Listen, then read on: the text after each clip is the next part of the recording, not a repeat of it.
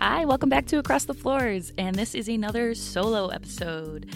So, you're just gonna be talking with me today, um, but just a little disclaimer or a little shout out.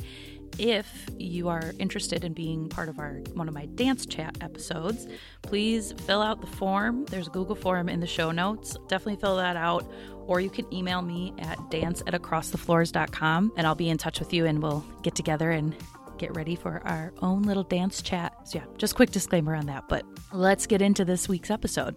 So, I thought it'd be fun to do a little ode to my dance friends um, out there, old, new ones I haven't talked to in forever or talked to last week.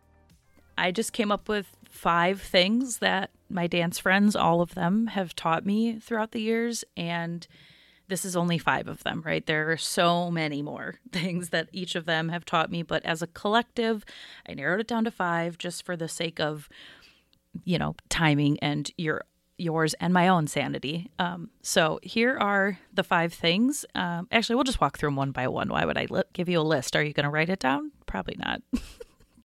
so here we go. I mean, if you are going to write it down, I'll let you know. I'll, I'll give you the number so you know, but and also throw them in the show notes for you. Um, okay, so the first thing um, I want to talk about is my dance friends taught me how different bodies move differently and how beautiful that is. And uh, first of all, duh, right? That seems like such an obvious statement. Um, if I have a different layout of my own body and shape, it's not going to look the same when it's doing the same pose or it's doing the same move. And I think it took a long time because to like come to this kind of realization about it because if you grew up in a studio, you probably know this, but you're not meant to look different, um, especially if you have a ballet or more classically trained background. You're meant to mimic the person next to you. You're meant to look exactly like they are down to your toes. so I never, I rarely looked like others that I danced with. I never looked like a ballerina I saw, which is in a whole episode on itself, and we won't dive that much more into that. But I think probably when I got to college, and I'm going to say that probably a lot on this podcast because that was formative years for most people, right? If you went to like a, you know, four year college or whatever, if you had like the college experience, there, there's just, it was so much more exposure um, to other people's dance backgrounds too, and not just everybody, because everybody up until that point, even though I competitively danced all over the nation, um, everybody at those competitions pretty much had the same background in dance as me. We were all studio trained, you know, classically trained dancers competing. Um, we weren't out in the world like doing community based dance really um, to an extent. At least that's not my that wasn't my experience with it. So it wasn't until I got to my undergrad in Chicago where I really learned from a lot of different people um, that didn't necessarily have a studio background and getting i got my minor in dance it was the only thing available at the time and now they have a major yay good for them um, but getting my minor, I had to take, you know, go to certain performances or take a certain class. So I just dove as much as I could into being exposed um, to what else was out there. And I think that's when I finally realized, like, oh, well, no duh, my body doesn't move the same as them. And why was I ever expecting it to? And I appreciated it, I think. I think I always knew it, right? Like I always could sense that my body is not going to look like that, or I will try my best to make my body move and look that way and be that angle, even though I have a curve that person will never have, you know, or I have 10 of those curves that person will never have. I think finally I appreciated how different I moved. Um, and how different everyone else around me moved. And I would watch a lot of my friends dance in college and just be like awestruck um, and just really loved watching how they would take the same pieces of choreography or something that we were working on together and just like make it really much their own maybe intentionally and maybe not um but it was i had so much more appreciation for that. So thank you to all my dance friends for that one. Um You guys really exposed me, especially my college dance friends, to how beautiful it is that we all move differently and how we had that sameness in the moves we were taught, but we never really looked the same. Like our actual true personalities, who we were as people, like I really started to see that a lot more when I was in college and it was awesome and it is awesome now and I definitely took from that, you know, there's a lot in dance that I think, you know, there's a lot of body issues, right? You could develop from having a dance background and a classically trained, you know, ballet, ballet type background where you are expected to look the same. And if you didn't you you were not thought of as a valuable or great dancer if you couldn't get your body to look that way. So uh, what a relief it was to experience dance in that way um, a little bit differently and see the flip side of it and that i never i didn't really there was some i mean there still was you know body issues shaming all that which will be reserved for other dance chats and other episodes but it was still there. It just wasn't as prevalent. And when i reflect back on my times especially in college like i really much more appreciated seeing how differently everybody moved and um, loving how different everybody looked. I think it was the coolest one of the coolest things. So that's number one. That was or number five. Should we count down? Let's count down. That was number five. All right so uh, number four. Actually is that backwards? Whatever. I don't care. So the fourth thing that um, my dance friends have taught me is that our shared experiences um, don't actually mean they were the same experiences. So, what I mean is just because we were in those exact same rehearsals and we did those exact same dances and it looked like everything was the same for us, we, when I'm talking with friends now and we talk about something previous or, um, anytime I have, you know, every time you meet up with an old dance friend, you're like, oh my God, I remember that one dance where we did all those like shuffles and flaps. That was so cool. um, those were like the most random tap things I probably could have thought of. And a wing and a wing. Um, if you're not a dancer, I, first of all, hi, why are you on this podcast? Second of all, I'm sorry. Those are just like, Google it. I don't know. Anyway, um, so what they taught me though is like you have this reflective like discussion usually whenever you see an old dance friend about these like really cool dance moves you did.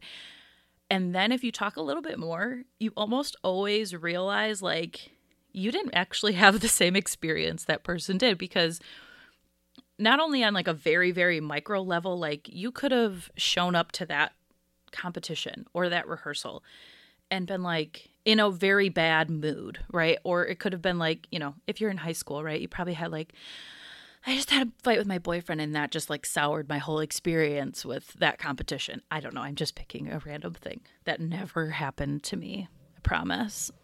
I was always so poised. but I think like I could think about a time where, you know, if you were at a macro level or, you know, in the audience of this, you would have been like, oh, look, they all danced the same. Look at them go. But individually within that, we all, it looks like we all had the same experience. But if I reflect back on that experience with a person, um, we quickly realize we did not share the same actual experience there. Um, we each brought our own drama or joy or whatever it was. We brought our own stuff to that experience. Um, and what sticks out for some of us doesn't stick out for the others. So I think to like f- rotate that into, you know, your everyday life stuff, it really gave me a lot of cool perspective of okay, I'm on a team at work, right? Or a team anywhere, you know, in my community now as an adult, not dancing. And I I have such a view now of it's not really maybe about this isn't having we're not having the same experience right now because everybody's bringing their own shit with them. I'm bringing my own shit to the table. We're all carrying suitcases full of past experiences or things that we're carrying from the day or the five minutes before we had that moment. So, thank you again, dance friends, for giving me this much um, more open view of um, communication, I guess, uh, with people too, is that I don't expect that I'm having the same experience as the person next to me, even though it looks like we, you know, from an external viewpoint, we might be looking like we have we're having the same experience. We're watching the exact same movie. We're watching the exact same show, but I'm not going to react to it the same way if I haven't done the exact same things you've done, right? So all that to say different people are different again, duh, but I just think it's such a a beautiful way to see the world um, that I don't think I would have had uh, if not for my dance friends. Um, if I wouldn't have had either the reflective conversations with them after the fact or like more recently, or like even I think back in those moments, I'm like, oh, well, you've done 10 dances today. And yeah, we're still at the same competition, but I only did two dances today. So like I have a crazy amount of energy and you're like wiped out. So even from like those kind of when I was in those experiences, I think I could tell like we're really sharing this. Like this is something we're going to look back and be like, yeah, we shared that experience together. But that experience itself, even when I was in it, I knew it wasn't the same. I knew I had a very big awareness for what my background was or what I was bringing to each table I was sitting at. And obviously, I probably didn't know that as a 10 year old, but as I got older, like I definitely can see now if I'm bringing my own shit to something, chances are everybody else is too. So thanks, dance friends, for that. All right, number three. And either way you count up or down, this one is still number three. Sweet. My third thing that my dance friends taught me is stress is best served with friends. Uh, I am not great at this as an adult. I like to take on, I don't actually like it, I do it, but I take on the full stress of a situation for myself, um, and I don't share it. And I probably should be a lot better about that. Um, but I did learn from my dance friends um, when you're stressed out, it's best to, you know, share it with a friend and don't take on those burdens by yourself. I just think back to so many rehearsals and you know those are you know hours and hours long rehearsals for you know usually it was somewhere between two to five minutes of a finished product right? But we'd have hours and days and months worth of rehearsals and sometimes really stressful if we just couldn't get a part right or you know not only are you juggling the rehearsal but if you're a student you were juggling school or you know if you're you know, having any sort of semblance of a life outside of your dance studio or your dance classes, like you had that that you were struggling with. And I would not have been able to probably handle the amount of stress that I put on in my life or that has ever like come my way um, if it were not for my dance friends, if it were not for the friendships I knew I was having when I was having them. Like during those really stressful times, the fact that I knew we were having that shared experience, again, not some the same experience, right? We learned that the last 5 minutes. But if I didn't realize that I was like, okay, well this person's right next to me and they're feeling that same stress like one little glance across the studio at a friend of mine could just wipe most of that stress away. Like one little wink could do that and that kind of camaraderie can alleviate so much stress in your life, right? And again, I take this into like my current life of not actively dancing, you know, 30 to 40 hours a week like I was, you know, 10, 12 years ago, but I don't one I'm I'm not very good at sharing my stress anymore. because I don't I think a big part of it is because I don't have that community that I always had with dance, right? I always had a dance community. So, like, even if my stress wasn't related to dance, if it kind of was coming up or bubbling up during a time I might have been around a dance friend, then I still, like, my dance friends were the ones who alleviated that stress for me, you know? So, I have to be better about that. it's like my current adult, you know, mom life and everything. Um, and I am. I'm. I think I am I mean, I'll talk to my husband about this, I guess, but I, I think I'm doing a little bit better of like sharing that stress, right? You're not meant to do these things alone. You're not meant to go through life and, you know, things that are painful alone ever. So my dance friends definitely taught me that. Um, I think I forgot it for a very long time. You know, for a couple years there, I definitely forgot that I didn't have to, you know, take on the stress or, you know, that I could rely on my community for stuff. So another life lesson for me to take forward um, and how to move forward is based on something my dance friend had always taught me was you can share it with me whether or not they took on they didn't really i guess ever take on maybe some of my stress um, sure felt a hell of a lot better if i could um, share it a little bit at least with with somebody else i never felt alone and that leaves into number four which i think i kind of or two i guess two whatever this kind of leads into the same thing that i almost just said so it's a little bit of a crossover but it's okay you can't do it alone that's the next thing that my dance friends taught me. You can't do it alone. And nor are you meant to. So the last one is more you're not meant to do it alone, okay? You're not meant to do it alone. Let people in on the things that are stressing you out. Let people help you. And not only are you not meant to, you cannot.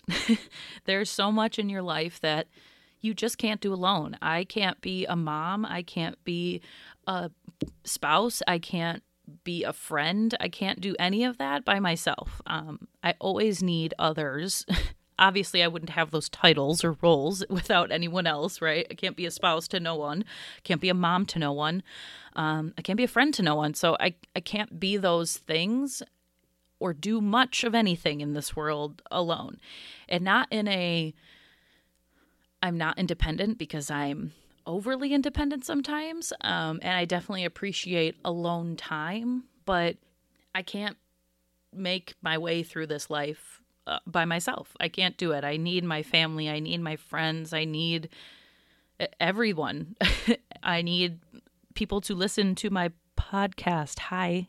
I need you guys. I need, you know, I, and you do too. Um, you know, there's so much I think uh, pressure and stories we create for ourselves that like well and if you're you know it depends i guess where you came from and how you grew up and how you are as a person as most things are. But if you have this very like maybe more type a-ish i hate you know labels whatever. Pick your label if you want. But if you have a more organized like mindset and you're very much a planner or things like that like you're going to think you might be the only one that could get something done in that certain way or you're the only one that can you know execute that the way it's supposed to be done and you're going to give it the most care and the most thought and whatever. But that kind of thinking that rigidity just leaves you closed off. It leaves you a little bit stuck sometimes of just like okay well I, I, am doing everything or i do feel like i'm accomplishing a lot or i'm making successful moves or i'm you know i'm getting after my goals and i'm setting you know new ones or whatever. And that might feel very successful or it might feel very good for a while but eventually it catches up to you and you realize how little you've left on the table because all you've seen is what you could do instead of opening yourself up to what everyone else can do and what they can do to help you and um, how they can help you. And I'm talking about this in a very broad meta type way, I guess, a little bit now, but that's something my dance friends taught me big time. So let's bring it back down to a very micro level here. I started a tap group when I was in college with one of my very good college friends um, who will be on this podcast if you haven't heard her episode already. Um, she will be on for a dance chat, so you're going to have to definitely check that one out with Lindsay. Um, yes, we're both named Lindsay. Yes, it was very cute the whole time. um, but we started this tap team, and I could not have done any of that without her. I couldn't have made any of the progress we made. I couldn't have like we took on a lot with that, and we probably could have like five episodes just on um, our experience, not only running it, but like creating a new organization, blah, blah, blah.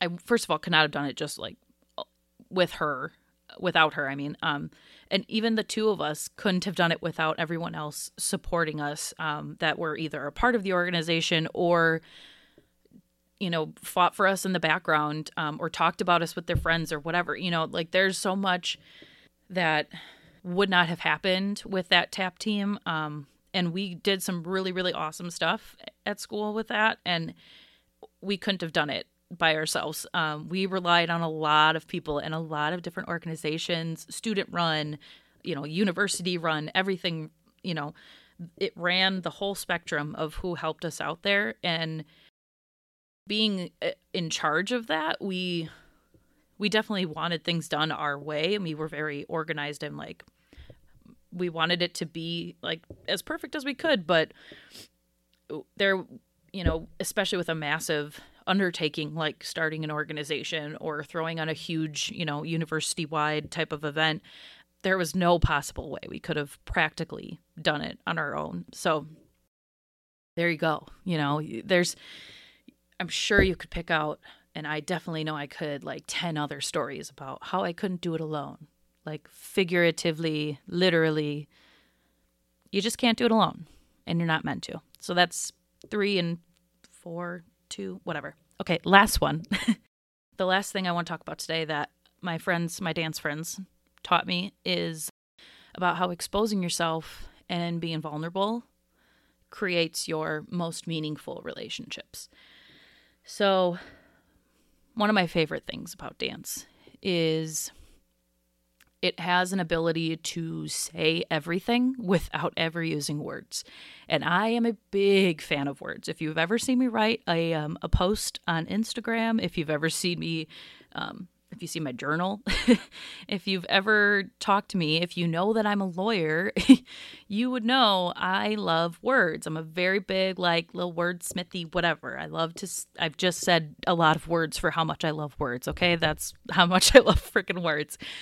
But dance never required it. And that was amazing, right? It's a, it's amazing. I got to shut up for once. until I created a podcast in which I just give dance more words. Let's just, you know, forget that that's a thing right now and that you're, you know, listening to a podcast about filled with words about an art form that requires no words. But to take that into what this taught me and what my dance friends taught me from this, they could see deep parts of me that a lot of times I didn't even see myself. and especially my teachers, my professors, like they saw me very clearly. Um, you cannot hide a lot of the time. It, you know, try and hide in a leotard and tights. Good luck. Um, let me know if you figure that one out because I've never done that.